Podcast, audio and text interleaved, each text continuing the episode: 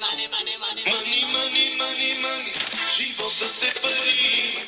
Пари, пари, О, пари.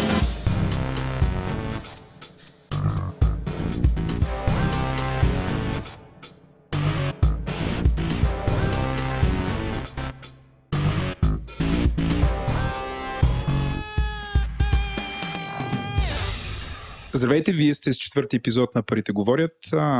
А, Аз съм Владимир Петков, по-известен като Владо. А, говорят е част от а, подкаст групата Говори Интернет. А, с мен отново е Еленко. Еленко, кажи здравей. Здравей, а здравейте и на слушателите на Капитал, които се надявам да ни слушат през новия акаунт, който съвместно задвижваме и част от тяхното аудиосъдържание. Супер. И както винаги с нас в подкаста е господин Иван Ненков. Здравейте. Галена му викаме Иван. А, в епизод 3 си говорихме за дългосрочно инвестиране в фондове и доверително управление, но всъщност си говорихме основно за въведение в дългосрочното инвестиране в фондовете и доверителното управление и всъщност остана много малко време да си говорим за фондове. Затова всъщност този епизод е своеобразно продължение на епизод номер 3, като основните теми, които покрихме в а, епизод а, номер 3 бяха а, някакви супер основни неща от вида на трябва ли всички пари да си ги държим в банка, какво всъщност, като си държим парите в банката, те наши ли са или са на банката, какви форми на дългосрочно инвестиране има, взимни фондове, ETF, доверително управление, застраховки живот, там доста робихме застраховките живот а, които се оказаха някаква форма на спестяване, което да, нас доста ни а, изненада. А, говорихме си за риска, какво е риск, какво е доходност. А, Иване, това добре, добре ли описва какво си говорихме миналия път? Относително добре, но все пак си говорихме и за доста други неща. Но най-важното беше да обясниме защо е добре да търсиме професионалисти, когато си създаваме собствен инвестиционен портфел или когато търсим да инвестираме в фондове или в акции. И стигнахме до идеята, че винаги е добре, освен да се консултирате, ако въобще имате такъв личен финансов консултант, да се ползва професионален асет менеджер, това е, наобщо казано, дружество, което е лицензирано в България или в Европейския съюз или в някоя друга юрисдикция, което вместо вас взема решения професионално как да управлява вашите пари. И точно сега искаме да кажем и нещо ново, и, което е какви са тези а, да ги наречеме структури, които ние наричаме фондове, в които хората могат да влагат пари или еднократно, или редовно, с идеята след години да имат а, финансова независимост или доста повече финансово богатство, отколкото имат в момента. За да го направим това, сме поканали двама гости. Първия гост е Майя Янкова, въобще е първата дама, която участва в Парите говорят. Здравейте от мен. Здрасти. Представи си с няколко думи. Какво работиш, за кого работиш, какво си учила, какъв опит имаш и защо да ти се доверим, че като говориш по тази тема с фондовете, някакси нали, трябва да се впечатлим. Това е много интересно, защото всеки път получавам същия въпрос, защо трябва да се доверим, особено когато на срещата страна е дама и обикновено дамите обикновено харчат парите, не ги спестяват. Значи аз се занимавам с финанси последните 20 години от живота си.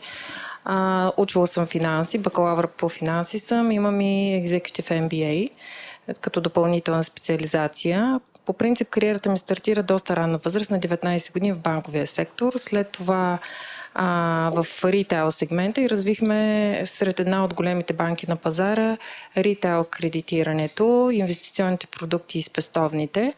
След което в спада на, на, на пазара се присъединих към другата част на финансовия сектор, не банковия.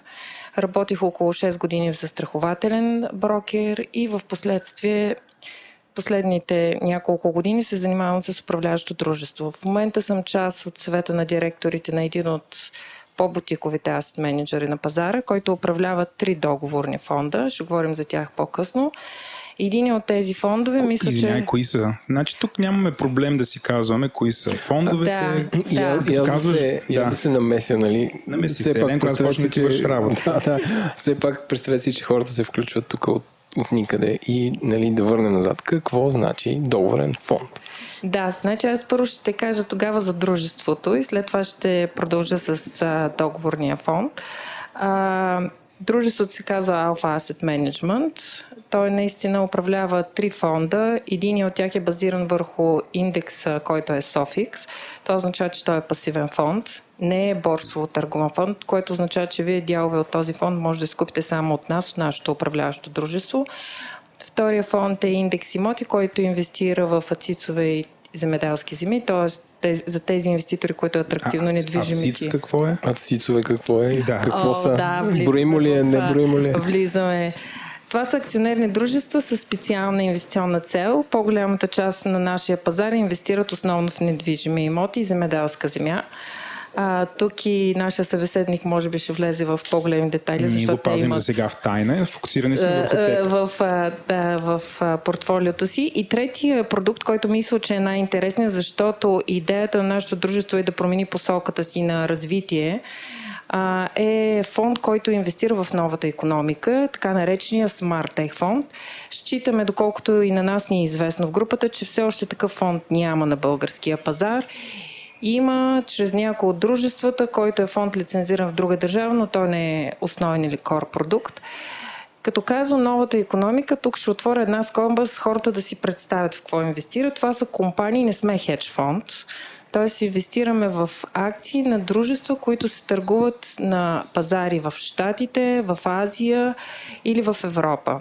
Това са компании от сферата на роботиката, батериите, изкуствения интелект, финтех, блокчейн, умни градове, зелена енергия и така нататък. Тоест може да се представите... Изкуствен интелект.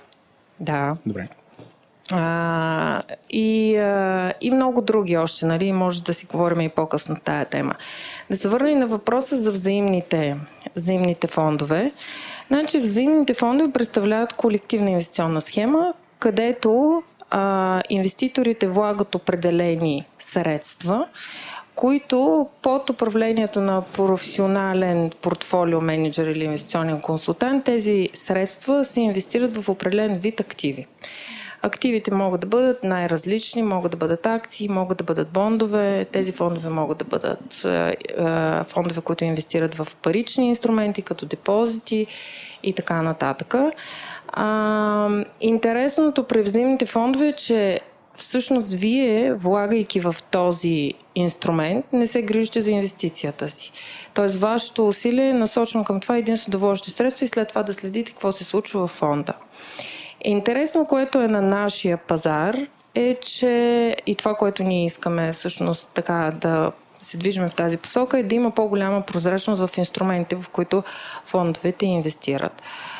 А, така че с нашите идеи за бъдещето развитие смятаме, че инвеститорите, особено на SmartTech, ще имат абсолютна прозрачност на всекидневна база да видят кои са тези компании, в които фонда инвестира и по-късно може би ще засегнем темата за, за тях. Добре, супер представяне. И сега да представим и вторият ни гост, който е Никола Янков, който всъщност е и гостът от предишния епизод, но все пак не може да разчитаме, че всички са слушали епизод номер 3. Затова, Никола, същите неща. Моля те, представи се какво си учил, какво работиш в момента и защо да се доверим, че ти всъщност си капацитет да говориш по тези теми. Здравейте и на вашите слушатели. Да, аз съм плодивчанин. Плодивската английска гимназия, след това университетът Корнел в Штатите, който завърших 1994 година. След това работих няколко години за мултинационални компании в България. В периода 2001-2005 година бях част от правителството на, на Царя, като заместих министър на економиката и на транспорта и съобщенията. След това 2006 основах една а, компания, която се казва Expat Capital, с дъщерно дружество Expat Asset Management. В момента Expat Asset Management е най-голямото независимо дружество за управление на активи в България. Ние сме вече 13 години на пазара, управляваме а, практически 16 фонда с най-различен профил. Някои от тях са борсово търгувани, други са договорни. Имаме фонд за имоти, имаме фонд за секюритизация на предмети на изкуството и разбира се много силно доверително управление. Това са индивидуални инвестиционни сметки. Като цяло, нашите операции са насочени повече с фокус извън България. Тоест, ние предоставяме на нашите клиенти възможност да, да инвестират чрез нас в продукти извън България, тъй като смятаме, че те имат достатъчно български риск в живота си и по този начин им даваме излаз или експозиция към друг риск. А, имаме три договорни фонда, като част от портфела фондови, които управляваме. Има 11 борсово търговани фонда. А, това го може да говорим и за едните и другите продукти. В край на краща нашата идея е да дадем възможност на нашите клиенти и изобщо на клиентите на хората в България да направят нещо различно с парите си, различно от банкови депозити или имоти. Добре. Много интересни гости, чудесно представене, но все пак аз искам да уточним в началото няколко термина и думи, които използваме. Asset менеджер, управляващо дружество, това е едно и също нещо ли? След това фонд, договорен фонд, mutual фонд и взаимен фонд. Отново ли в нашата дискусия ще ги ползваме като едно и също нещо, за да може, независимо, че думите са различни, хората да са наясно за какво говорим. Почнем, може би, да. да, може би а, аз ще кажа. А, Asset менеджмента или управлението на активи на български е индустрия, която по принцип е възникнала в Штатите и като такава, за съжаление, това може да се приеме като buzzword в нашия речник на всекидневна база. Така че Asset Management и управляващо дружество същината си е едно и също. А на български, според българското законодателство, какъв е правил, как е термина, как се превежда asset management? Значи дружествата по принцип в България всичките, ако обърнете внимание, имат пред наименованието си УД, най-образно казано, което означава управляващо дружество. Така че дали е УД или на английски в страниците, примерно на голяма част от фондовете ще видите Asset Management, е едно и също. По същия начин стои а, въпроса с терминологията относно договорен, взаимен фонд. А, по принцип българската дефиниция като цяло е договорен фонд. Взаимен фонд идва от английския превод буквално, който означава mutual fund.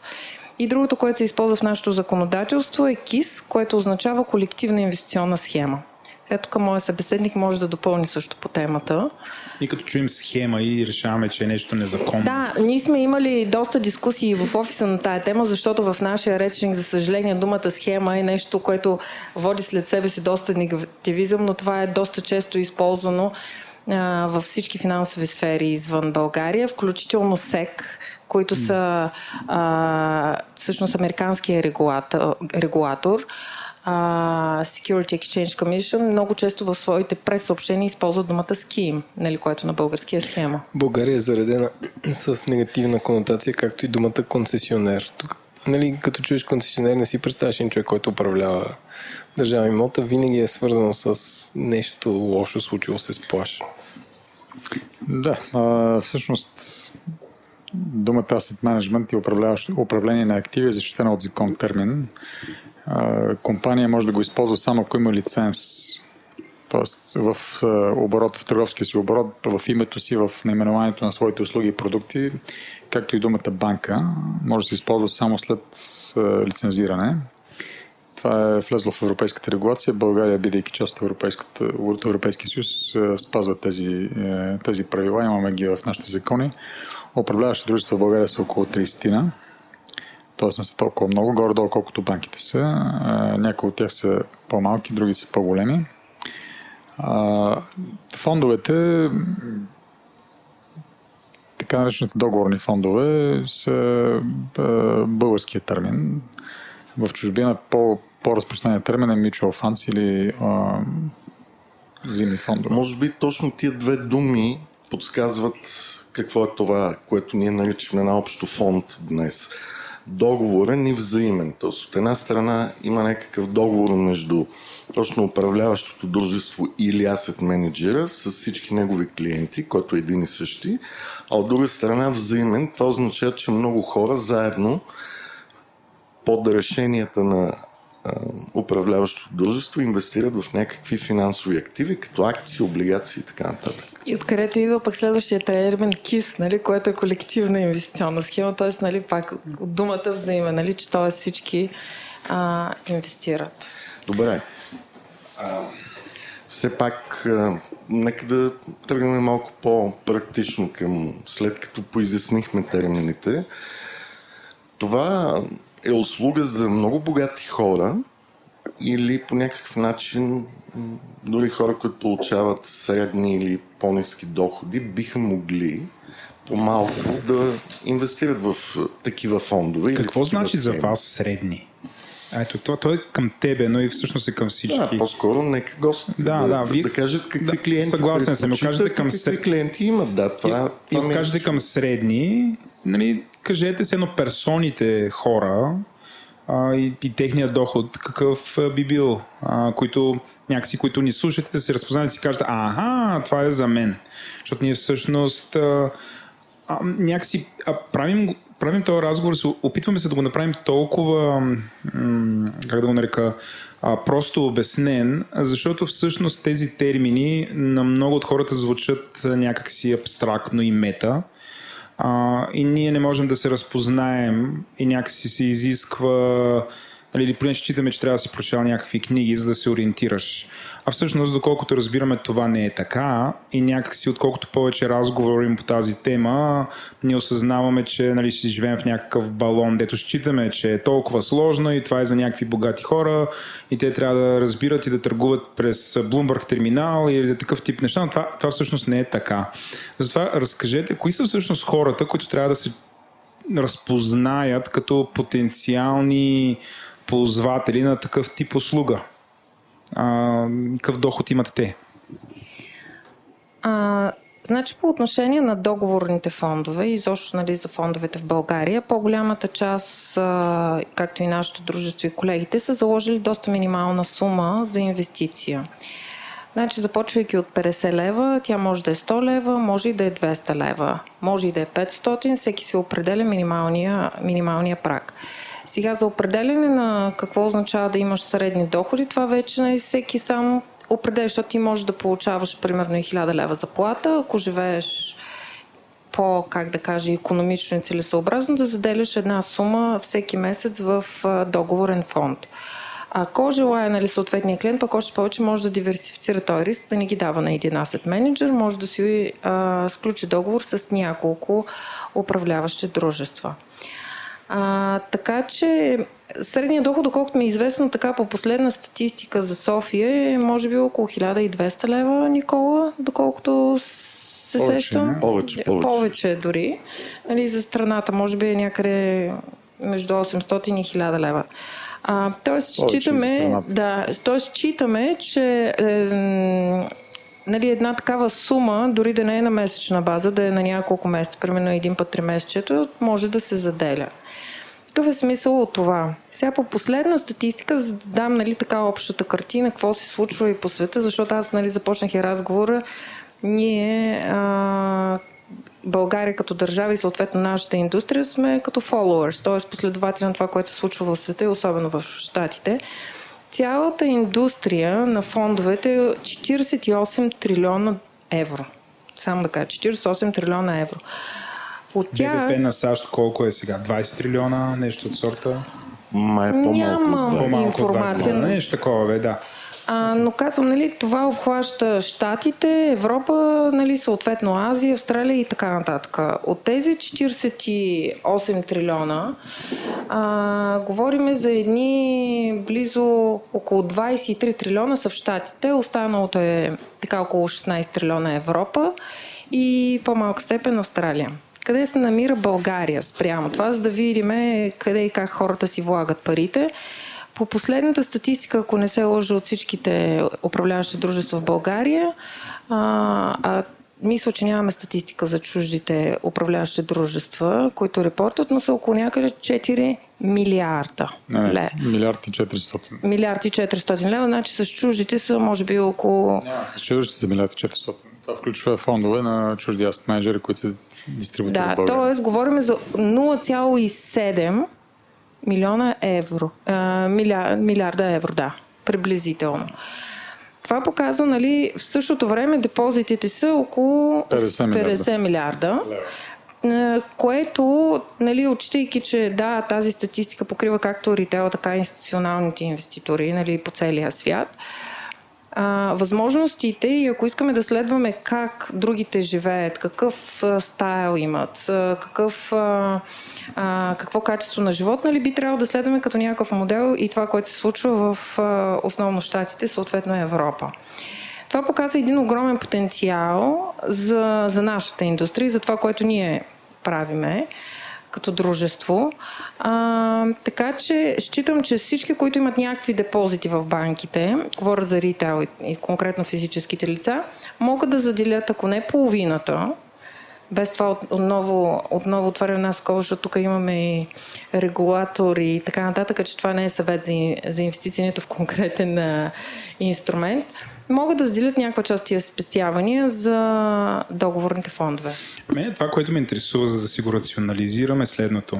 Имате ли някаква информация а, семействата или домак... okay, домакинствата, които инвестират по такъв начин, после какъв част от дохода им идва възоснова на тези инвестиции? Има ли някаква такава уравнавиловка? Според мен е- Има ли семейства, които живеят само от това? Или За примерно- България е твърде рано. Не, не, не, не, не за България. Не, не, в България ние изоставаме, трябва тази култура да Не, наваксаме. фондовете в България са от последните десетина години, а не Разбрах. И тук 50. имаме това, че всъщност хората предпочитат или в имот, ние го дискутираме вече много на, или в имот, или ги държат в, на спестовен влог. Или в разплащателна сметка, например като мен. нали, тук слагам лузър. Но го- големия въпрос е, имаме ли някаква информация, окей, ако това, което ние имаме в България не е окей, ко- кое да гледаме, какво е възможно, ако тия пари не стоят в влогове, всъщност те за какъв доход средно месец, месечно, биха донасили, защото превръщайки се в актив на семействата, които ги инвестират. Един вид, какъв е залога? Какви са възможностите? Когато говорим за доход, трябва да говорим за риск, който се поема с тези инвестиции, защото доход и риск са абсолютно свързани термини. А, когато човек инвестира в договорен фонд или в някакъв фонд, инвестиционен фонд, няма значение какъв, който поема рискове извън България и насочени към капиталовите пазари, т.е. парите в този фонд са инвестирани в акции или облигации по цял свят той реално индиректно приема риска на компаниите, в които са инвестирани парите на съответния фонд. Това значи, че неговата доходност или печалба от тази инвестиция в, е, в този фонд ще зависи от това как се представят акциите на тия компании в чужбина, т.е. на, на борсите в чужбина, ако говорим за акции. А, в дългосрочен план, дългосрочен значи над 5 годишен план, според мен, е, капиталовите пазари или големите борси изпреварват, не, бих, бих казал, банковите депозити в пъти, като доходност, в пъти. Между, да кажем, 3 и 10 пъти като доходност. Е, Там, разбира се, говорим и за по-висок риск, защото има волатилност. Тоест, тази година може да сте 15% нагоре, другата 20% надолу, после 30% нагоре, после 5% надолу, 23% нагоре и така нататък. Но като осредните кривата, ако направите на линейна регресия нали, по средата на всички тези данни, ще забележите, че а, графиката за доходността за пари инвестиране на капиталовите пазари в дългосрочен план, подчертавам, е доста по-добра от а, такава, от която представлява банкова доходност в банкови депозити. Също касае инвестиции в имоти. Имотите като цяло са с по-ниска доходност от а, инвестициите направени в капиталовите пазари тъй като човек е добре да диверсифицира своите инвестиции, т.е. да не избира една, две или три позиции само, а много повече. По-добрият вариант за един ритейл инвеститор, т.е. инвеститор на дребно с малки възможности, е да купи фондове, които самите те имат е, портфейли от стотици, десетки или стотици позиции. Т.е. те са диверсифицирани инструменти сами по себе си. И така че, ако говорим за дългосрочно спестяване, инвестиционните фондове, договорните фондове в частност, е, са един добър инструмент. Ако говорим за краткосрочни цели, трябва да изберем нещо друго. Това обаче не отговаря на моя въпрос. Моят въпрос е следния. А, в, ако българските семейства спрат да държат не, ще го знам по този начин. Ако спрат да държат парите си в банки и започнат да ги дават в асет менеджери, фондове и така нататък. Какъв, според какъв доход, нали, като процент или въобще, им, им, какви биха били нормалните очаквания? Ам, не знам, може би не мога да намеря правилната дума, но ам, ако има ли статистически данни, например, семействата и в Съединените Американски щати, които си доверяват парите на, а, а на фондове, какъв процент всъщност прихода, който получават от тези фондове, е от техния месечен доход. Тоест, със сигурност тези, хора или продължават да имат някакъв малък бизнес, или пък продължават да са служители в някакви фирми, но те си докарват някакви допълнителни пари, но като събереме нали, тази, този доход, какъв е процента, който идва нали, от това, че благодарение на това, че те са им дали парите на някой, който го управлява. Майя. Значи това, което правят в Штатите и в Европа по отношение на договорните фондове, е, че те гледат на тази си инвестиция като един дългосрочен инструмент. Това означава, че тези фондове, те не вземат а, дохода, не го получават всеки месец, който да го харчат. Те се залагат една цел, например, искам да спестявам за образованието на моите деца, искам да си купя вила в Майорка, искам да отида ери къде си след 10 години на луксозна почивка с съпруга им по случай годишната, т.е. те имат едни дългосрочни цели. И когато настъпи този период и всъщност професионалният асет менеджер, още в момента в който клиента дойде при него, те му правят образно казано едно интервю. Каква е твоята цел? Кажи какво искаш а, да направиш ти с тия средства, в какво искаш да ги инвестираш. В Штатите, например, част от хората по този начин си изплащат ипотеките в края на 20-та година, да речем, или по средата, нали, ако са получили някаква, а, някаква доходност. Така че не, на, на инвестицията а, в договорните или взаимните нали, фондове трябва да се гледа в един от средносрочен до дългосрочен хоризонт. Ако хората искат спекулации, искат да си изкарат някакъв доход на месечна база, имат други инструменти за това. Може да се каже, че това са брокерските сметки, където могат да си купуват отделни инструменти и така нататък. Но аз тук искам да отворя една скоба, защото ние виждаме а, покрай всекидневната си оперативна дейност хора, които искат да купят а, договорен фонд, защото им харесва конкретен инструмент, в който договорният фонд инвестира. И отново ще се върна, ще направя една такава референция към SmartTech, към нашия фонд. Имаме потенциални клиенти, които казват, о, много се кефе, фонда ви инвестирал в Амазон, искам да си купя акция на Амазон, обаче имам 500 лева. Сега една акция на Амазон ще погледна колко е на около 1100 долара днес. Даже една акция. Много, според мен е към 1700. Извинявам се, даже не. Да, Амазон, Алфабет е също около 1100, пос- да, в този диапазон. Днес е 25.6.2019 Да, година. да, ще погледнем, даже ето сега ще отворя, но да речеме Алфабет е точно 1096 долара. Какво означава това? Някой, ако си откри брокерска сметка и иска да си купи, нали, съответно алфабет, това са ти около 1100 долара. Ти трябва да сложиш едни пари от рода на 2500 долара, защото ще струват пари да си откриеш брокерската сметка, трябва да си платиш, съответно на чуждия брокер, през който евентуално ще си купиш тази акция и така нататък. Инструменти като договорния фонд и конкретно нашия, защото ние инвестираме в тип технологични компании, ти дават една широка експозиция към такъв тип компании, защото ние събирайки средства от много хора, техните парични средства, ние и ги инвестираме в различен тип компании. Тоест ти ще имаш, предполагам, че ще има такива компании, които няма да харесваш най-вероятно твоето портфолио, но ти получаваш една малка частица от тези компании. А, така че договорните фондове, и като се вземе всъщност и се направи анализ назаде във времето, той Уорън Бъфет много добре го е казал, че няма как нали, никой с индивидуалната си инвестиционна стратегия да е битваш пазара. Нали, всъщност.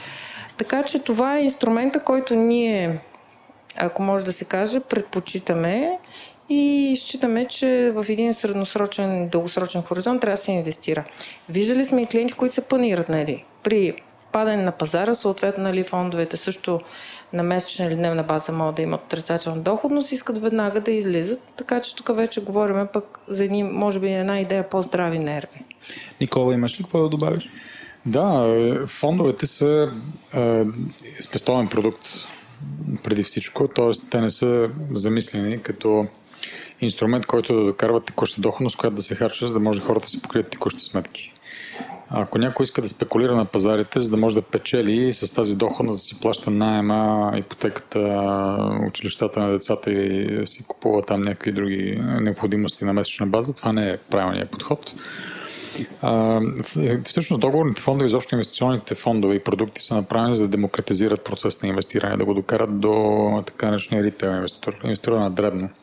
За да може човек с 100 лева, евро, долара или 200 съответно евро, лева или долара на месец да участва в тези процеси, да може да има спестовен елемент, да прави собствен пенсионен фонд, ако щете, фонд за колежа на децата или нещо такова. И в един момент той натрупва тези пари през годините. А, и случва ли се, нали, защото сега говорим, че това винаги отваряме една скоба, че това не е не е път само нагоре и така нататък. Случва ли се да има ваши клиенти, които нали, може би са неопитни, инвестират, а, карат една-две години и загубят малко пари, като а, какво е това, спираме. В смисъл да се паникьосат и да, да престанат да бъдат клиенти. Как, как, как се справяте с това? Или, или хората, които, защото аз вярвам, че хората, които влизат в този вид инвестиране са някакви доста образовани и и могат да вземат някакси по-трезви решения не с първата система Вадо, както си говорихме в по-предния епизод. Това не е точно така. В щатите практически всичките домакинства имат спестявания или част от техните спестявания са инвестирани на капиталовите пазари. Може би две трети от, от спестяванията на американците са инвестирани в инструменти на капиталовия пазар. За Европа това е наполовина, около една трета от домакинства или от спестяванията на домакинства в Европа. Говоря за развитата част на Европа, за източна Европа, са инвестирани на капиталовите пазари в акции и облигации. Това значи, че това е основен такъв елемент в спестовните стратегии на домакинствата и на модерния западен човек. Това не е нещо бутиково и не е направено за хора, които разбират е, от финанси, а това е просто необходим елемент, за да може да докарват допълнителна доходност и техните пари или дългосрочни спестявания да са корелирани, т.е. Да, да са свързани с развитието на економиките на, съответните, на света като цяло в дългосрочен план. Няма нужда човек да разбира от е, финанси, е, това го прави аз менеджера, т.е. съответният клиент не взима тези решения, взима ги професионалния аст менеджер, който управлява парите на клиента. Значи, напълно и двамата гости са съгласни, че фондовете, както и да ги наричаме в този подкаст, всъщност са удобни за всякакъв тип хора. Непрофесионалисти и хора, които нямат големи спестявания или нямат големи доходи, също много лесно може да станат клиенти и да инвестират в такава, ако ще да я наречем схема, която да им носи в бъдеще допълнително финансово богатство. Да, само да добавя на отговора към въпроса на Еленко. Има хора, които наблюдават много изкъсо, така да се нарече, тяхната инвестиционна сметка, доходността на месечна база, примерно. Ако си дългосрочен инвеститор, това няма значение. Тоест, ако твоята цел е да, да натрупаш фонд за лично пенсиониране или за колежа на децата след 10, 15 или 20 години, какво се спечели от този месец няма никакво значение. Въпросът е да осредниш доходността през достатъчно дълъг период от време. Тоест, трябва да, да сме редовни. Точно така. Това е просто спестовен инструмент. Какво случва на пазарите днес или след една година, дори да преживеете кризи като 2008-2009 година, която беше ужасяваща нали, за пазарите, пазарите са нагоре с повече от 100% спрямо а, периода на най-низката точка в февруари 2009 година. Така че 10 години сме хората, които са инвестирали на най-низката точка, са 10 години, 100% нагоре. Добре, чудесно. И сега, за да не звучим като реклама на индустрията на фондовете, все пак, нека да кажем, има ли някакви фондове, които са абсолютно измислени или с много лоши инвестиционни стратегии? Или са някакви, които се управляват от некачествени асет менеджери. Тоест, как да подберем този фонд или фондове, как да подберем този асет менеджер за нас, какво да четем, какво да гледаме, има ли някакви информационни източници, сайтове, важни ли са таксите и комисионните, т.е. как един човек, който не е финансист, не е прекалено богат, за да има няколко финансови консултанта, да успее да избере за себе си а, най-правилният asset менеджер или най-правилните фондове, в които да инвестира. Да, и аз само някакси да се присламча към това въпрос много бързо. А, защ... На нас това ни е изключително важно да го разберем, защото това, което току-що разбрахме, че всъщност изборът на такъв фонд е някакси а, дългосрочно занимание и стратегически избор и до голяма степен е свързан с доверие. При условие, че а, ние няма да очакваме някакъв меседжен доход, а всъщност това ще целим някаква постигане на някаква доходност след 20 години и решаване на а, проблеми като образованието на детето или да си купя яхта. Тук изредиха се някакви неща. Всъщност е много важно как да изберем този фонд. И само ако мога да допълня Владо, колко е лесно да се смени асет менеджера и фонда? Също, еднакво лесно ли е както да имам депозит в една банка, утре да го закрия и да се премести в друга банка или веднъж като се обвържа с един асет менеджер, един фонд, съм там за 5-10 години. А, може би аз а, така ще започна с а, въпрос как да си избера управляващо дружество. В нашата индустрия забелязвам така тенденция поради факта, все пак казахме колко са активите, които ние управляваме и за съжаление не разполагаме с безкраен ресурс за привличане на клиенти. Всичко се случва с word of mouth ефекта. А, сега, как, как един реално клиент да прецени дали това е неговото управляващо дружество, зависи, аз бих казала, от първа гледна точка трябва да гледа първо това дружество трябва да бъде лицензирано. От кого? От Комисията за финансов надзор. Има ли шанс да не бъде лицензирано и да оперира? И възможни са, а, въпреки че не е толкова за управляващо дружество го, направля, а, го наблюдаваме, но при инвестиционните посредници се появяват някакви в лошия смисъл на думата схеми. Не само има. А, но но като, цяло, като цяло да, добре е, нали, това навсякъде е упоменато при управляващо дружество, дали е лицензирано или не. Иван, искаше да допълниш нещо? Да, искам да кажа, че постоянно се появяват някакви хора, които казват, че са финансово грамотни и тук Това са някакви мошенници по смисъл на закона, както разбирам аз. Понякога ти инвестиции с патриотичен привкус обещават доходност и когато някой ти обещае доходност, това означава, че има нещо гнило в този човек или в неговата ако схема. Ако ми тика доходност в лицето, под формата някакъв процент. Не, и ако каже, че това е гарантирана доходност. Гарантирана доходност. Няма гарантирана доходност. Да, това е второто нещо, което исках да кажа, че в нашата индустрия никой не може да говори за гарантирана доходност. Значи ние говориме за доходност, която е свързана с изминали периоди. Дори трябва да имаш завършен едногодишен период, за да можеш да говориш, особено когато имаш нов фонд.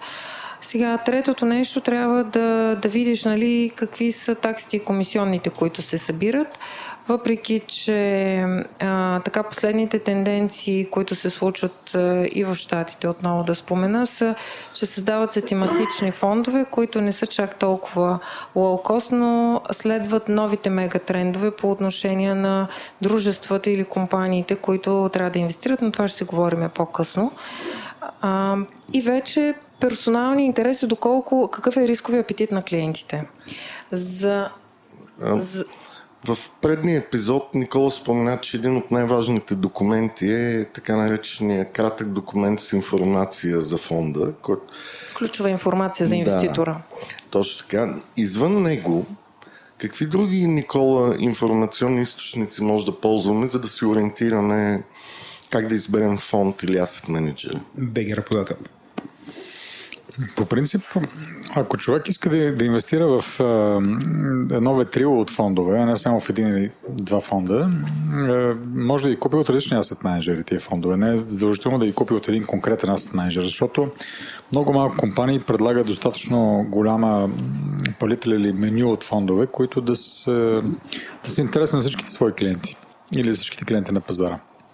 Тогава влиза така на преден план услугата доверително управление, където човек с инвестиционна сметка в Asset Manager, управлявана активно от, от Asset Manager, от управляващо дружество, може да закупи а, безкрайен брой по, по преценка на Asset Manager. Разбира се, от парите си. Разбира се, от зависимост от парите си, от рисковия си профил, фондове от различни Asset Manager по цял свят.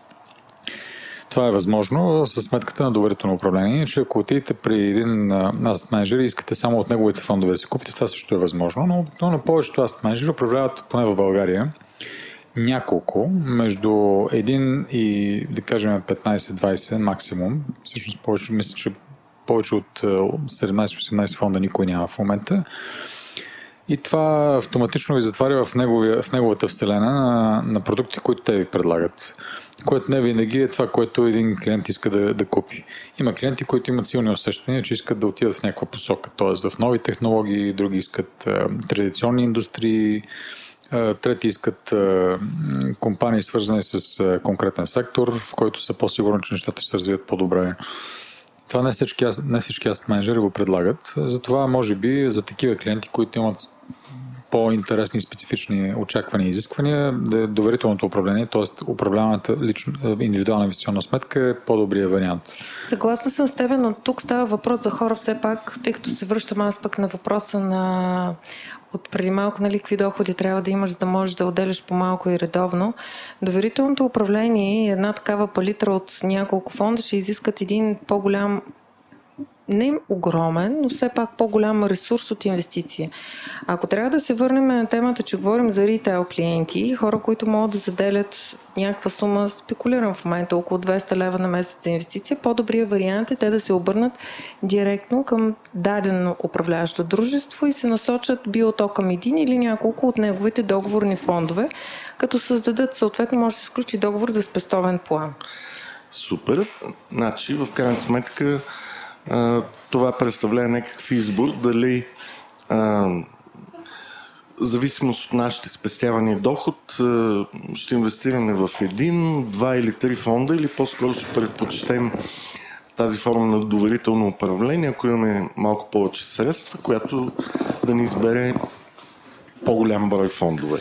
И затова искам да попитам нашите гости, какво има в България в момента? Какво се предлага като асет менеджери, управляващи дружества, какви фондове има в България. Тоест, хората, които ни слушат, как най-лесно да достигнат до този пазар. Mm, и да. Никола, ти всъщност, ако искаш нещо да коментираш по това, което каза Майя, също може да си добре дошъл. И после на това, което каза Иван. Да, в България все пак няма толкова голям избор ако започнем от, е, от гледна точка на бройката и насочеността на, на фондовете, които се предлагат на пазара, е, някои от по-големите управляващи дружества са свързани с е, традиционни банкови групи. И те продават. Нека направо да кажем няколко имена от банковите да. групи, от независимите така, по-големите управляващи дружества са ДСК, банко, част от банковата група на ОТП, нали, Унгарската банка, която е собственик на ДСК в България и другата е ОББ, нали, която е част от банковата група и на KBC. Да, Райфайзен с малко по, по-различен профил, но като цяло те имат дъщерни управляващи дружества тези банки, 100% тяхна собственост, които продават фондове, които се произвеждат от тях и се продават на гишетите на банките. Те са по-известни и по-така големи като размер, защото имат възможността да продават през ритейл мрежата, през гишетата, клоновете мрежа на, на своите банки на клиентите на съответните банки своите фондове. Това е една добра за тях домашна, да речем, затворена аудитория от клиенти, с които те имат директен контакт. И там банките, използвайки своята добра репутация, възможност за директен достъп до тази аудитория, успяват да, да реализират продажби на, на месечна база с така наречените спестовни планове от е, някакви конкретни суми. Всеки месец от, от сметките на своите клиенти изваждат някакви пари. Аз само да кажа, може би ще ви, а, как ска, ще ви спукам балона, но аз съм клиент на ОББ, отскоро а, и на ДСК, но никога, никога не съм вярвал, че банките продават такива неща, като отидеш на гише. Аз също. Аз за първи път научавам сега. Спукахме балона всичките. Тоест двамата с тебе, да, защото другите... Да, не, това може би, защото ние сме леко интернет и ползваме само онлайн банкиране и не сме стъпвали в Това е проблем. Това е проблем на банката. това е Това е проблем проблем на на банката, банката. да. Не, аз мисля, че това частично може и да се дължи на факта, без да влизам в обувките нали, на банките, но последната година се въведаха допълнително регулация по отношение на дистрибуцията и продажбата на фондовете и е възможно това да не се случва толкова като активен процес. Ами, аз всеки път, като активен процес се случва ми прода за страховка, аз поудявам, защото е включена сметката им, казвам хора, вас ви губиха да не правите такова нещо. И постоянно някаква страховка някъде се включва и реагирам.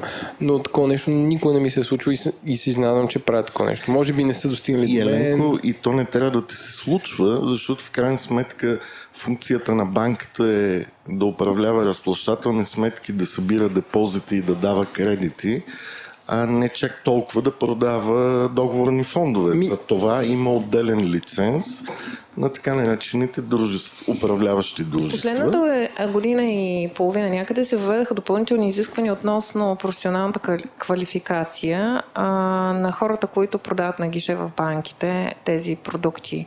Струва ми се някакси, че може би продажбата на застраховка може да се случва вече от нормативна гледна база по-лесно, една идея, отколкото да продаваш договорни фондове, но не съм експерта, нали, който а, може да даде нали, някакво становище по темата защо не ти продават договорни фондове, но принцип е практика, след като те управляват и по-голямата сума от а, активите.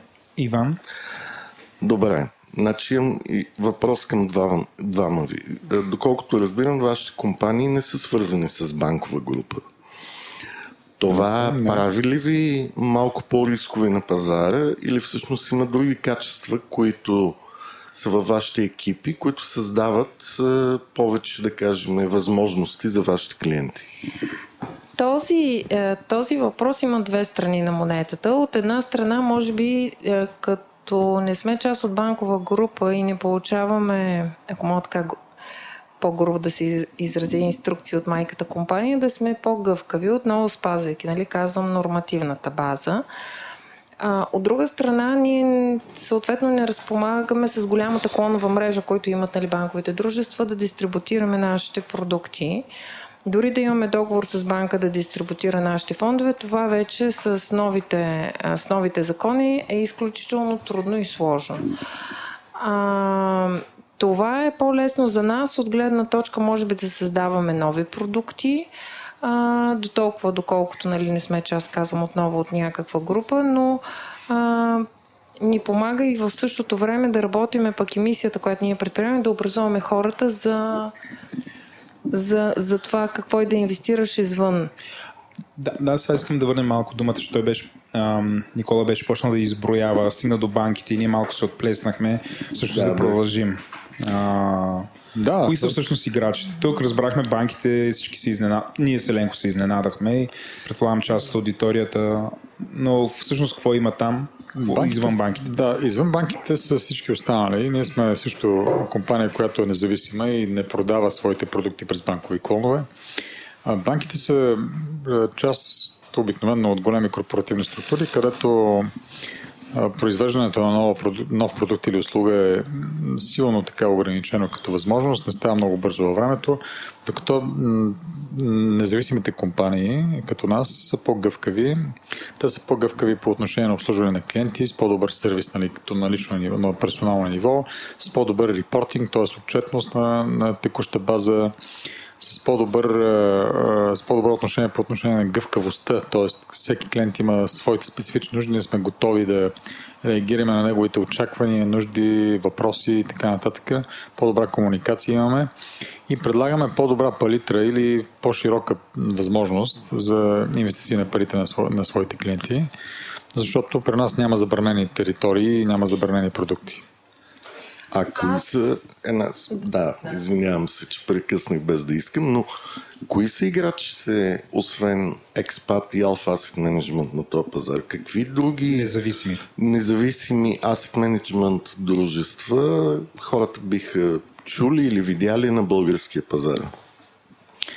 Повечето големи брокери в България имат а, дъщерни а, управляващи дружества.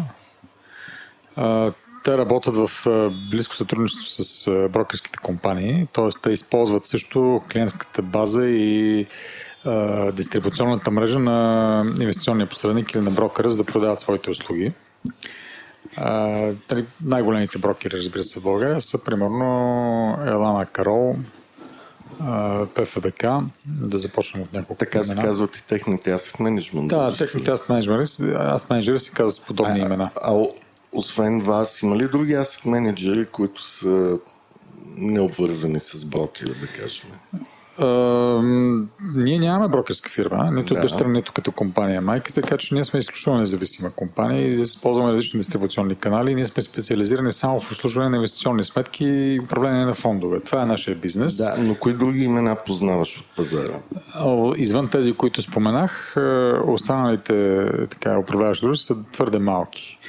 Този бизнес всъщност е доста сегментиран. Имате, да речем, първите три или четири компании, които са с доста по-голям размер на активите под управление и останалите са в пъти, понякога, понякога до десетки пъти под нивото на активите на първите три или четири компании на пазара.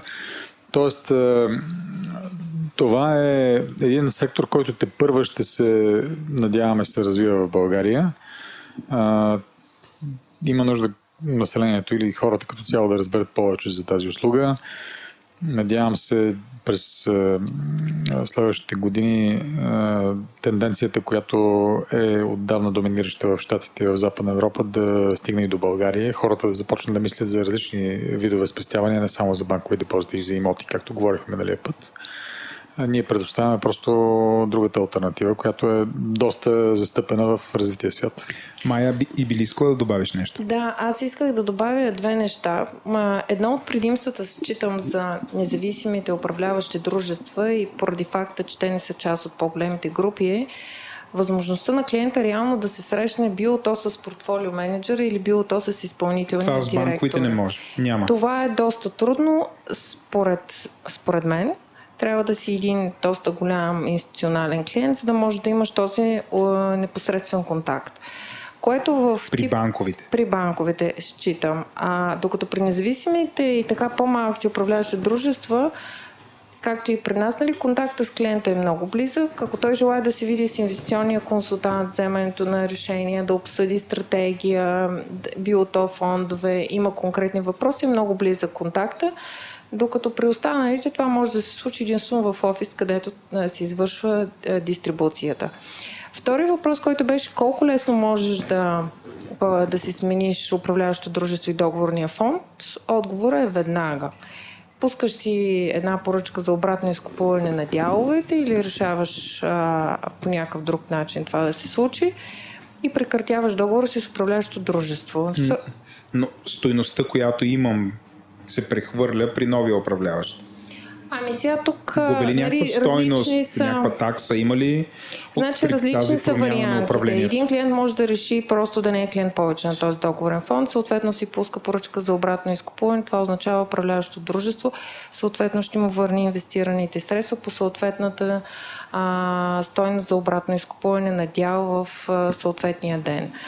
А, другия По вариант ако банков път, най-вероятно. да, да. При всички положения, нали, това ще се случи по банков път, при нас при не, поне задължително. Нали, ние с касови наличности не оперираме. Докато а, другия вариант е, ако желая да си прехвърли в инвестиционен посредник дяловете, които има в договорния фонд, те да се държат съответно при него. Не? Това, са, това са двата варианта. Тоест, много бързо това може да се случи, още повече дискутирайки без да съм участвал в предходния епизод как се освобождаваш, колко бързо и ликвиден ти е актива в и средства, които си инвестирал в недвижими имоти, спрямо нали, зимния фонд. Зимния фонд в рамките на няколко дена ти ще ги изкупиш обратно. При недвижимите имоти, good luck нали, в рамките на няколко месеца това да ти се случи. Да, управляващите дружества са доста по-гъвкави и внимателни по отношение на обслужването на клиентите, особено тези, които са независими, защото банковите управляващи дружества са част просто като отдели от големите банкови групи. Там има анонимност на човека, който те обслужва на гише, стандартизираност на продуктите, докато независимите компании, разбира се, са доста по- внимателни по отношение на съответния отделен клиент и са по-склонни да направят необходимите а, така, компромиси, не, ами по-скоро а, специализации, настройки на неговата сметка и стратегия, така че да отговорят неговите очаквания. Смяната става бързо, става за дни, а, не е проблем. А губим ли при, при тази смяна, има ли някаква такса, т.е. губим ли някаква част от активите, които ни ги управлява едно дружество, или просто те се прехвърлят и почва да ги управлява някой друг в някакъв момент? В принцип има, има такси за записване и за обратно изкупуване на дялове от фондове. Да, това е така. Те са описани в а, правилата и проспектите на фондовете. Какво е нормално да очакваме? Но те са, бих отворила една скоба, но те са включили всъщност в нетната стоеност на активите, на която клиентът нали, също Всъщност, така ги придобива. Той не ги плаща отделно и допълнително от сумата, която желая да запише, тя е включена вътре. Не, не, цена, е, таксите за записване и обратно изкупуване всъщност са on top. Нали? Тоест, те се добавят към нетната стоеност на активите, но те са и ясни какви са. Нали, това не, има отделна такса за управление, нали, която се взима от портфела на фонда, от управляващо дружество на годишна база, но а, сега тази такса е въпрос на преговори с съответния инвеститор тя може да е стандартна за дребните инвеститори, които вкарат по 100, 200, 300, 500 лева на месец. За някой, който реши да вкарва 50 или 100 хиляди еднократно в фонда, тази такса може да е нула. А, и това е така обикновено, защото управляващи дружества, които управляват такива фондове, са заинтересовани да получават повече пари от по-големи инвеститори, защото разходът за обслужване е по-малък. Добре, значи реално ние като сме прочели информационните документи и договора, знаеме а, какви са таксите и комисионните. Доколкото аз познавам българския пазар, те доста често са много по-малки с някои изключения от това да си развалиш срочен депозит в банка, където би изгубил цялата лихва. От таксите са от порядъка на 0,1 до 0,5 за обратно Не е страшно. изкупуване, което Добре. тотално не Има такси, но не е страшно. Нека Да. Значи, по принцип, да. част от управляващите дружества, нали, това, което всъщност Никола казва, а, когато погледнете договорния фонд, той има а, цена на дял с включена емисионна стойност, т.е. въпросната такса, която може да варира от 0 до 5%, така доколкото са били последните наблюдения на нашия пазар. По отношение на обратното изкупуване, отново ти получаваш стойност на дял, която е добавена нали, таксата за обратно изкупуване, която отново средно за пазара е някъде около 0,25, 0,5. Нали, това, е, е, това е на изхода, както на разговорно ние го из, използваме в индустрията, т.е. на входа и на изхода, нали, съответно, какви са, какви са таксите. Добре. А, Извинявай, ще те прекъсна, имам последен въпрос. Има ли някаква гаранция, т.е. някой гарантира ли ми, че ако аз поверя на някакво дружество да ми управлява активите и че в някакъв момент аз и всъщност се окаже много други хора решим да си смениме този, който ни ги управлява, че всъщност това дружество ще ги има тези активи и всъщност те няма да са изчезнали, или въобще подоб, подобно на влоговете, както има гаранция за влоговете, има ли подобен, подобен гарант тук в България? Значи, по принцип, инвестициите в договорните фондове, за разлика, нали, както са банковите депозити, не са гарантирани от никакъв фонд. Това обаче да, това е по-страничният въпрос, защото това, което ти питаше е дали asset менеджер ще бъде там, дали ще можеш да си изкупиш обратно, нали, Точно което по, попадаме в една друга хипотеза, говориме за измама. Отваряме на а, скоба, нали, поради моя бекграунд е, добре е, когато се обръща един инвеститор към един така професионален asset менеджер, да знае, че той има така наречената застраховка професионална отговорност, която не защитава неговата инвестиция срещу пазарните сътресения, които могат да се случат на фонда, защитава срещу недобросъвестност от страна на управляващото дружество. А, така че въпросът е и да и не, а, но това е по-скоро в частта на доброволно, нали, ако, този, а, ако това дружество има такъв тип полет. Да, всъщност а, управляващи дружества нямат за цел да, да гарантират по някакъв начин доходността на, на фондовете към своите инвеститори. А, инвеститора в фондовете носи пазарния риск. Тоест там, където отиват пазарите, там отиват и парите на клиентите. Ако пазарите вървят нагоре, клиентите печелят. Ако пазарите вървят надолу, клиентите губят. Но в дългосрочен план, както споменах вече, пазарите обикновено изпреварват доста банковите депозити и другите альтернативи за спестявания. В същото време договорните фондове имат едно много важно качество, което е ликвидността. Тоест може всеки един момент човек да си изтегли парите от там, когато му трябва тези пари, частично или изцяло. Никола, а, управляващите дружества, те ли държат активите и парите на клиентите си или те стоят някъде другаде? И ако управляващото дружество фалира или нещо му се случи, изчезне, какво става с активите на клиентите му? Компании, които не са фалирали. Да, Примерно в IBM. Фондовете, инвестиционните фондове са отделни ли- лица от управляващи дружества. Те, те имат отделни договори с депозитари или банки депозитари, в които, които държат кеша на фондовете и техните активи в съответните портфейли на всеки един отделен фонд в отделни сметки. Това значи, че ако управляваш дружество, това е просто представете си пълномощник, управител, администратора на фонда, който се грижи за портфела на фонда, изчезне в един момент, фалира, няма значение какво му се случи, отнемат му лиценза.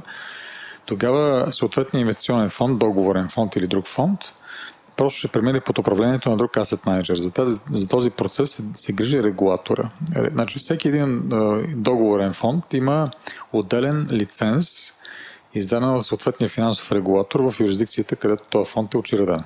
Ако менеджера му фалира или изчезне, или му бъде наложена някаква мярка регулаторна, с която се ограничава възможността му да управлява този фонд, тогава регулатора се грижи да бъде назначен друг asset менеджер с лиценз, който управлява същия фонд. Тоест парите на инвеститорите в този фонд не се губят, не страдат от това. Те не са собственост на asset менеджера. Изобщо не са и са отделни по закон от активите и пасивите на asset менеджера. Тоест, Точно ако има това не някакъв се проблем, водят на баланса на, на asset ако има някакъв проблем, аз менеджер да дължи пари на някого, има някакви проблеми, това не засяга по никакъв начин инвеститорите в договорните фондове, нито инвеститорите в инвестиционните сметки на доверително управление. Те също се водят отделно от активите и пасивите на asset менеджера. Аз, за да упростя малко, правилно ли съм разбрал, ако нещо стане, тези активи се дават на друг фонд, който не е ясно по каква процедура. Или, На друг или, asset менеджер фонда си остава да. същия. Да. Предполагам, там комисията за регулация решава как да стане, но хората по-скоро трябва да са спокойни.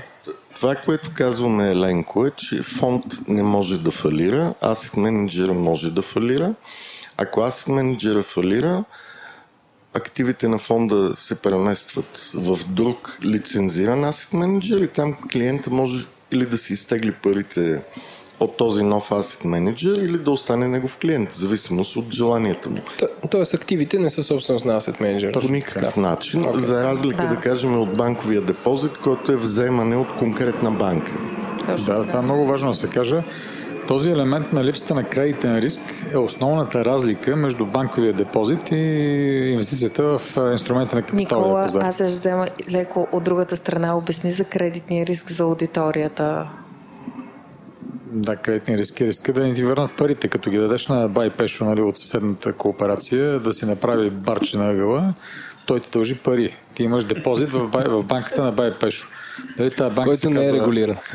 Това в случая не е Дали е регулиран, но... регулиран или не, Но ако дадете на заем на братчет си нали, пари да открие хотелче, ресторант или нещо друго да направи, това е всъщност депозит в банката на братовчеда. По същия начин вие правите депозити във всички банки в България и в чужбина. Те взимат вашите пари и ви ги дължат. Тоест, вие им давате на заем пари. Това значи, че търпите техния кредитен риск, те да не ви ги върнат. Има такава хипотеза, е, възможността не е нулева. Е, когато давате парите или инвестирате в някакъв инвестиционен фонд, нямате е, риск да не ви върнат парите, но имате риск от пазарен, пазарно движение в негативна посока. което не зависи нито от фонда, нито от асет Точно така. Вече ин- инструментите, в които са инвестирани вашите пари в портфела на фонда, могат да се качват или да падат, съответно съобразно движенията на пазара, но фонда не може да фалира, както може да фалира една банка. И парите ще ви, върнат, ще ви бъдат върнати при някакви обстоятелства, при положение, разбира се, че, че те ще бъдат върнати на цената, на която е текущото състояние на портфела на фонда към датата, в която вие ги искате обратно. Аз не мога да се въздържа, това е последния въпрос, Нали, не мога да се въздържа, но да попитам, а всъщност фондовете и аз менеджерите от какво печелят? Цялото нещо. Фондовете печелят изключително в полза на своите инвеститори. Тоест, те не са отделни така субекти, които натрупват печалба сами за себе си. Те са 100% собственост на всичките инвеститори, които са дали пари там. Аз менеджерите печелят такса за управление на портфелите на тези фондове, които, която се определя обикновено на годишна база. Тя е между 0,25 и да речем 1,5% на годишна база от активите на фонда, среднодневно сметнато. А, в фондовете в страните средите капиталови пазари, като щатите, например, тази такса е по-ниска. В е, фондовете, които са в Западна Европа е малко по-висока и фондовете в Източна Европа още по-висока. Но като цяло никога не е, обикновено не, е- не, е- не е над 1% или не е над процент и половина. Процент и половина е по-скоро в горната граница. Причина за това обаче аз да допълня в частта за ниските такси в Штатите и в Европа е, че голяма част от тези фондове, бих казала, от една страна има доста по-голям брой инвеститори, което означава, че активите под управление са доста повече. От друга страна, те са и пасивно управлявани фондове от рода на индексни фондове. Добре, Майя, ти тук отваряш една много интересна тема. Какви фондове има? Тоест, има ли фондове, които инвес... инвестират само в е, водещите борсови индекси?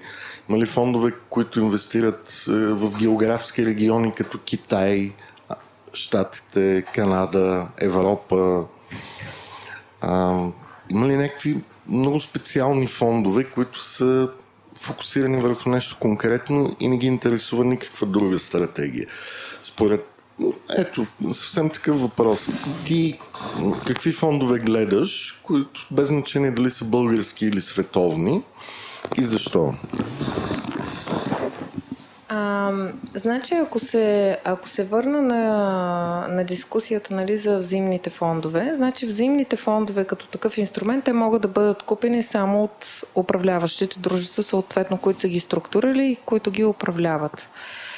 Втората група, която така от, бих казала, последните 25 години придобива широка а, публичност, това са така наречените борсово търгувани фондове или на английски по широко застъпеното понятие Exchange Traded Funds или ETF-те, където ти реално няма необходимост да ходиш до съответното управляващо дружество, може да си купиш едва ли не през всеки дистрибутор, включително инвестиционният посредник.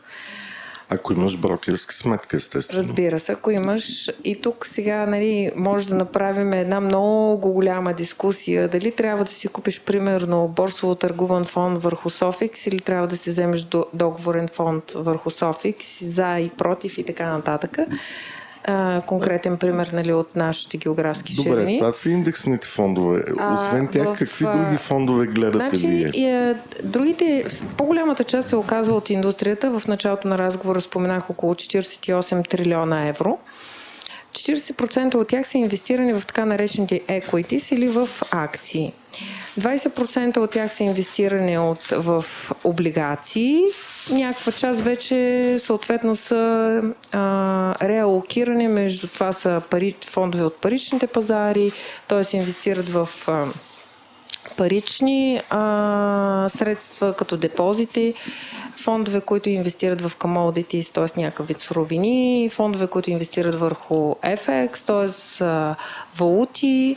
Сега едни от най-интересните, така лично и за мен е тук последните години, са така наречените inverse funds или така наречените short фондове, които залагат в обратната посока, когато пазара пада, ти да печелиш от това.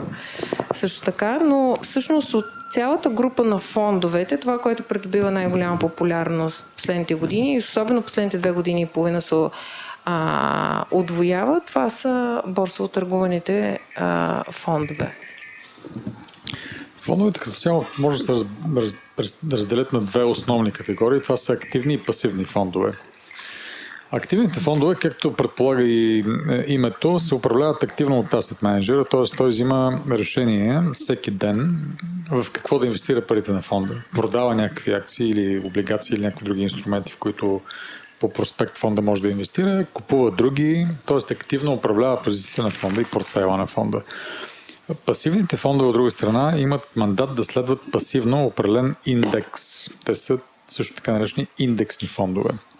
Нямат е, забранено име да кажем да... Софикс и индексен фонд. Така ли? Софикс е индекс. Извинявам се, индекс. Софикс и индекс, а пък Има фондове базирани върху Да. Софикс, които Да, са да, индексни окей. фондове. Ние управляваме един такъв Окей. фонд. Той е всъщност търгувания също. фонд върху, върху Софикс. Май, разбира се, и нейната фирма управляват е, договорен фонд върху Софикс. Ние имаме малко по-голям фонд, който е борсово търгуван върху същия индекс. Но ние също така, примерно, управляваме 11 индексни фонда, свързани с индексите на, на всички централно и източно европейски държави. А, има индексни фондове върху S&P, основния американски индекс, върху основния английски. Аз направо искам да те питам какви имена. Дай, давай конкретни примери. Кои Не, индексни а, аз фондове? да питам, да, само да, за да раз, нали, като един начинаещ, м- каква е разликата, ако един човек има фонд базиран на Sofix и друг има фонд базиран на Sofix? Тоест, не е ли едно и също се едно, аз и Владо може да си направим фонд, който е базиран на... Тук, според мен, е поради факта, нали, както се казва, ние сме от двете страни на барикадата, защото Alpha Asset Management има договорен фонд върху Sofix. Това означава, че може да си го купите само от нас. А, това, което трябва да гледат потенциалните инвеститори, Никола също ще допълни, предполагам, от една страна това са разходите, за да влезеш, т.е. да инвестираш в фонда. Другото, което е много важно, е tracking error, т.е. до каква степен фонда следи правилно индекса, върху който е базиран.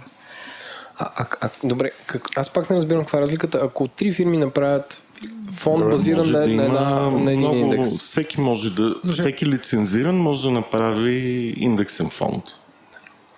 Върху големите индекси по света, като S&P 500, което е основният американски индекс, има примерно поне 10 фонда. Да, някой от тях. Да, основните са на Vanguard, на State Street, които са SPDR фондовете, на BlackRock, които са iShares, търговската марка. Всички тези големи asset менеджери имат индексен фонд върху основния американски индекс. Сигурно ще питате защо, какво толкова е различно между тия фондове. Да ви кажа честно, няма голяма разлика. Таксите са изключително ниски. А, в някои случаи в Америка вече започнаха иновация фондове с нулеви такси. А, индексни фондове обаче с нулеви такси. Тоест нула такси за аст менеджера. Какво печелят? Да, и аз това ще да кажем, защото Да. Има нещо гнило. Има нещо, то не е гнило, да, то е легално. Българина се обажда в мен. Ало, има нещо гнило. Ако има нула такса, не може да някакси да... е. Да, значи аз менеджер безплатно както се оказва в тези случаи, индексните фондове поддържат големи дълги позиции в индексните акции. Нали, Това е техния мандат. Те инвестират примерно 10, 20 или 100 най-големия индексен фонд на SPDR, нали, на State Street Asset Manager, който е около 230 милиарда долара в фонда S&P, в индекс S&P. Това е Тоест, много. Това, това е огромна сума и State Street може да си позволи в един момент да каже аз този конкретен фонд не е такъв, но има други подобни. Да каже, аз няма да вземам такси за управление на този фонд. Той е пасивен индексен фонд с мандат да следва точно а, индекс S&P, което значи, че в него има 500 акции, точно 500 акции, в определена пропорция, оп- определената пропорция е пропорцията на индекс S&P. А, 500. Аз менеджера печели като дава на заем акции от фонда, от индексния фонд, който е дълъг, т.е. той е лонг на тези акции, на играчи на пазара, които искат да вземат шорт позиции, т.е. те ги взимат на заем от този фонд и ги продават на пазара и по този начин поемат задължение да ги върнат обратно, като плащат лихва за периода, в който а, не са върнали съответните акции на индексния фонд. Тоест, индексния фонд се получава, че е един кредитор на пазара, само че не дава пари, а дава акции на други играчи на пазара, под, с някаква лихва. Брокера в тия сделки за отдаване под найем или на заем по-скоро на тези акции на други участници на пазара е asset менеджера, който се грижи съответно да има съответните обезпечения, да се събират лихвите и така нататък. И част от тази лихва вече, която в, между другото в Америка регулацията позволява до 30% от активите на фонда да се дават на заем. В Европа няма такива ограничения изобщо, т.е. може до 100% да се дадат на заем в един момент. Част от тази лихва отива в Asset Manager. И Asset Manager е изчислил, че той може да вземе, като примерно ако взема 20-30% от тази лихва, това е повече, отколкото таксата, която ще вземе, ако сложи 0,20 или 0,15 на годишна база за управление. Добре, Никола, аз тук имам два въпроса. Това не е ли много рисково? Как се гарантира? И за какво му е на фонда да дава акции на заем? Какво става след това? Фонда има разходи за, брокери, за брокерски комисионни при търговия, за сетълмент на, на сделките, за а, такса за неговите депозитари, които държат неговите активи. Тези разходи не са нулеви. За да я следва максимално точно индекса, се предполага, че тези разходи са нулеви, защото всяка, всеки разход, който е положителен, те разходите винаги са плюс, нали? Вие изоставате от, от движението на индекса по някакъв начин, нали, със съответния разход. На годишна база това изоставане може да бъде между 1 и 2%, да кажем. Това съдържа на комисионните за брокерите, таксите за сетълмент, таксите за депозитарите. За да навакса това изоставане, фондът, индексния фонд, пасивния индексен фонд, трябва да има приходи. Той няма много възможност да прави търговска дейност, да има приходи. Начинът да има приходи е да дава под на, а, на заем акциите от портфела си, защото той има огромни активи. Това питам, не е ли рисково да даваш акции на заем? Да, само че има регулация, много стриктна бих казал, която забранява на индексните фондове, изобщо на инвестиционните фондове да дават акции без обезпечение. Този, този, това значи, че всички, всички заеми на Какво значи книжа- обезпечение? Обезпечение значи търгуеми ценни книжа и, или кеш, които са на пазарна стоеност по-голяма от е, стоеността на заема. Тоест, ако някой брокер или голяма банка иска да вземе на заем примерно 20 милиона долара акции на IBM, примерно, което е част от индекса S&P, тя трябва да предостави обезпечение за този заем на индексния фонд, по-голямо от 20 милиона долара, може би по-към 30 милиона долара като размер на обезпечението, което да е в кеш и в някакви други така наречени търгуеми инструменти, които имат пазарна Добре, стоеност и по-голяма. този заем на акции, всъщност, каква друга сделка способства? Защо някой ще иска акции на заем? Не може ли да си ги купи от борсата? Ако си ги купи, той ще излезе на дълга позиция. Той може би иска да, си, да ги продаде. И ако вземеш акции на, на заем и ги продадеш, какво е това? Това е къса позиция. Това значи, че очаквате да пада пазара. Как да спечелите от падащ пазар? Тоест аз ако имам фонд, както май каза, който е фокусиран върху спад на пазара, искам да съм къс, идвам при някакъв голям фонд като SPDR и казвам, бих искал от вас да взема тези и тези акции на заем. Това е възможно. Ето ви кеша, Да. след това ги продавам на борсата и по този начин дължа акции, а имам кеш. Да, всъщност е, големите асет менеджери, които управляват така наречени дълги индексни фондове, т.е. те са инвестирани в индексите и следят дългосрочно в права пропорционалност индексите, имат и обратните, така наречени инверсни или а, шорт фондове, които ме е, говориш за тях. Тези шорт фондове всъщност правят точно това. Те взимат на заем акции от дългите фондове, продават ги на пазара и взимат си така директно къса позиция по, по време на, в, в, по това отношение и ако падне пазара, те печелят. Ако Техните се инвеститори биха спечелили, ако падне пазара. и биха загубили, ако пазара се дигне. се качи, да. Но някакси а, все пак да обясним за хората, че може би когато си в къс фонд, имаш неограничена загуба, грубо казано, т.е. ако акциите растат, те могат да растат Ако, се, ако растат двойно, ще загубите всичко. всичко. Точно така. Т.е. фонда ще се прекрати. Точно така, да. Той няма да фалира, но стоеността на за акционерите Да, ще е стане близко до нулата. Да? Докато дългите фондове падат с, с размера Все на падането на пазара. ще останат от дългата позиция. Да, но да се увеличи два пъти индекс S&P, да кажем, е хипотеза, Трудно, която да. всички искаме да видим, да мечтаем си, но едва ли. че, аз мисля, че тази дискусия може да я продължим по- и в следващ епизод. А, защото има и така наречените leveraged funds. Нали? Майя, Стана много сложно хора. Майя, Да, да прекалено кажа. сложно за Да, целта на ама за тебе имам аудиторията. друг Почувствах въпрос, финансист. Майя. А, значи, до сега говорихме повече за индексните фондове. Кажи ти какви активно управлявани фондове следиш и защо?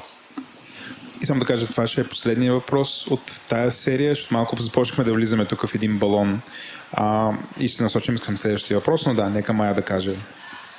А в Штатите тук последните някъде, може би 10 години, се появи една тенденция поради новата економика за някои асет менеджери, по-голямата част от тях естествено са Нью Йорк based, които създават така наречените тематични фондове или thematic funds, които инвестират в една определена категория на фондове. Такива, такива asset менеджери са ARK Invest, други са Global X, които правят фондове конкретно в една индустрия. Например, това са фондове, които инвестират само единствено в финтех компании, фондове, които инвестират в биотехнологиите и здравеопазването, фондове, които инвестират в а, канабис и производните продукти съответно на канабис, в батерии и Тоест така може да нататък. купим законно канабис.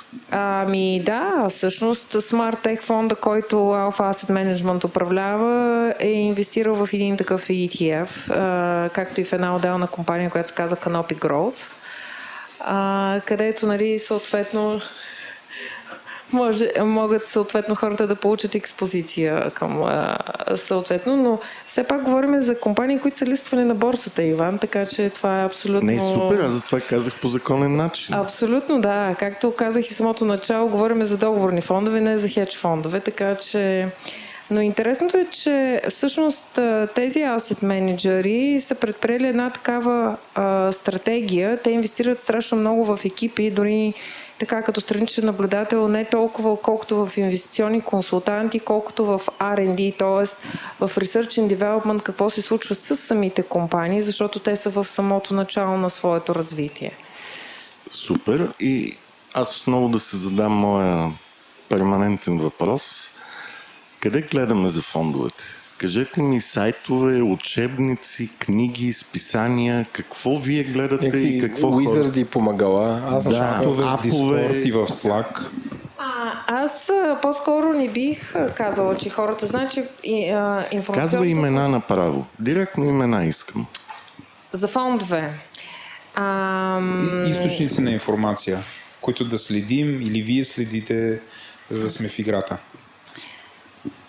Това би било приложимо, ако имате, да речеме, сметка при проки и решите да инвестирате вие сами индивидуално в някакви фондове. Ако не, моят съвет към вас е, обръщате се към един лицензиран към едно лицензирано управляващо дружество, което да ви подпомогне в процеса на избора ви, иначе ще бъдете зарити с информация.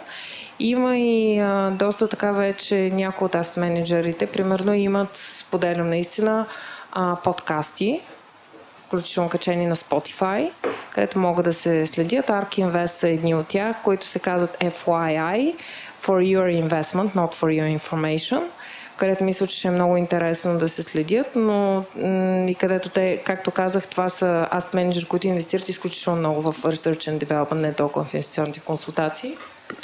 Всъщност тази индустрия е силно регулирана. Трябва да започнем от там и много трудно може да се... Всъщност липсват такива сайтове. Що липсват такива сайтове? Защото препоръката да се инвестира е забранена от закона за нелицензираните субекти. Това се води инвестиционна консултация и просто един информационен сайт няма право да го прави. А, дали има агрегатори, които ви дават на едно място а, информация за различни финансови продукти, включително инвестиционни фондове? Сигурно има такива. В България няма такива, казвам ви директно. Аз говоря за по света. Примерно не, има. неща като Market Watch или Morningstar. Да, има, значи, големите информационни агенции, като Bloomberg, като Morningstar а, и някои от големите asset менеджери, като Amundi, Vanguard, BlackRock, а, те имат собствени платформи, в които може да се регистрирате и там има и доста информация за различни инвестиционни продукти, техни и на други asset менеджери, но това не е информация, която може да видите с search в Google. Аз добавям нали, към списък от аз менеджерите а, GlobalX. Също така имат доста интересна част, където може да се следи, но пак да кажем, че това са все пак информационни ресурси, които са на самите asset менеджери. Ако трябва да говорим за независими източници, бих казала също wealthmanagement.com като платформа, която е международна и могат да следят. Последен въпрос. Никола, кажи ми третите любими mutual фонда. Дали са борсово търгувани или не, без значение. В България и по света. Иване, в България нямам любими фондове, защото нашата мисия е да диверсифицираме риска на нашите български клиенти в чужбина. Това е първото. Второто Нека е... така аз да конкретизирам въпроса. Лицензирани фондове в България, които може да имат и Не, експозиция нямам, навън. такива, нямам такива любими фондове. Аз лично предпочитам в, от европейските asset менеджери фондовете на Amundi, от американските asset менеджери Global X са моите любими, с най-така иновативни продукти, покриващи най- в Азия. Те имат вся, всякакви Тоест, пазари. тези asset менеджери, Да. независимо, че са базирани в Точно така. Америка, управляват и азиатски фондове. Техните продуктови листи са от, говорим за 100 фондове, така че там има за всеки го по нещо, както секторни фондове, така и индексни фондове, покриващи конкретни територии. Добре, и да завършим с Майя, твоите три любими asset менеджери и фонда.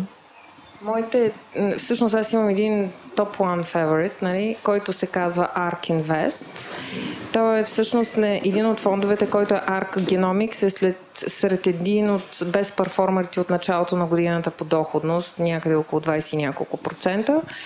И поради факта, че може би така съм и в фин индустрията, както и те, и iShares имат и финтех фондове. iShares са на BlackRock, които са всъщност един от най-големите asset менеджери в Штатите. А, така че това са моите всъщност топ 3 любими. Много искам да благодаря и на Майя, и на Никола, и на Иван. Мисля, че се получи супер разговор и, И аз някакси абсолютно вас изчерпахме на темата. гостите. Изчерпахме, превъртяхме темата. От мен само коментар. почваме, но това е друга тема. Да, но за Аз нашата също аудитория мисля, че само е... започваме, защото Не, всъщност... мисля, че започна а, нали, аз като такъв невинен а, казва, слушател. Мисля, че започна към хората и накрая вече леко ги профилирахме към финансисти. А, но да, беше ми супер интересно, полезно и си затвърдявам някакви знания набързо, които иначе би ми отнело месеци. Ти, Май, искаш да кажеш нещо? Не, не, аз мисля, че това е само на началото на дискусията, защото ние си говорихме в този епизод, нали, всъщност за самите фондове, а- а как хората могат да инвестират реално в каналите, при които те да достигнат до тях, защото всъщност disruption модела, който се случва реално клон, дигитално, по телефона, това как са да следващите това е, епизоди а, на нашия това подкаст, Е, да. А, нещо, което Но вие няма да участвате. Добре, че много ще, благодарим. ще изпращате voicemail. Много благодарим, беше Благодарим супер. ние. и ние Мерси. Благодаря ви. Money, money, money, money. Животът е пари. Пари, пари, пари, пари. Пари.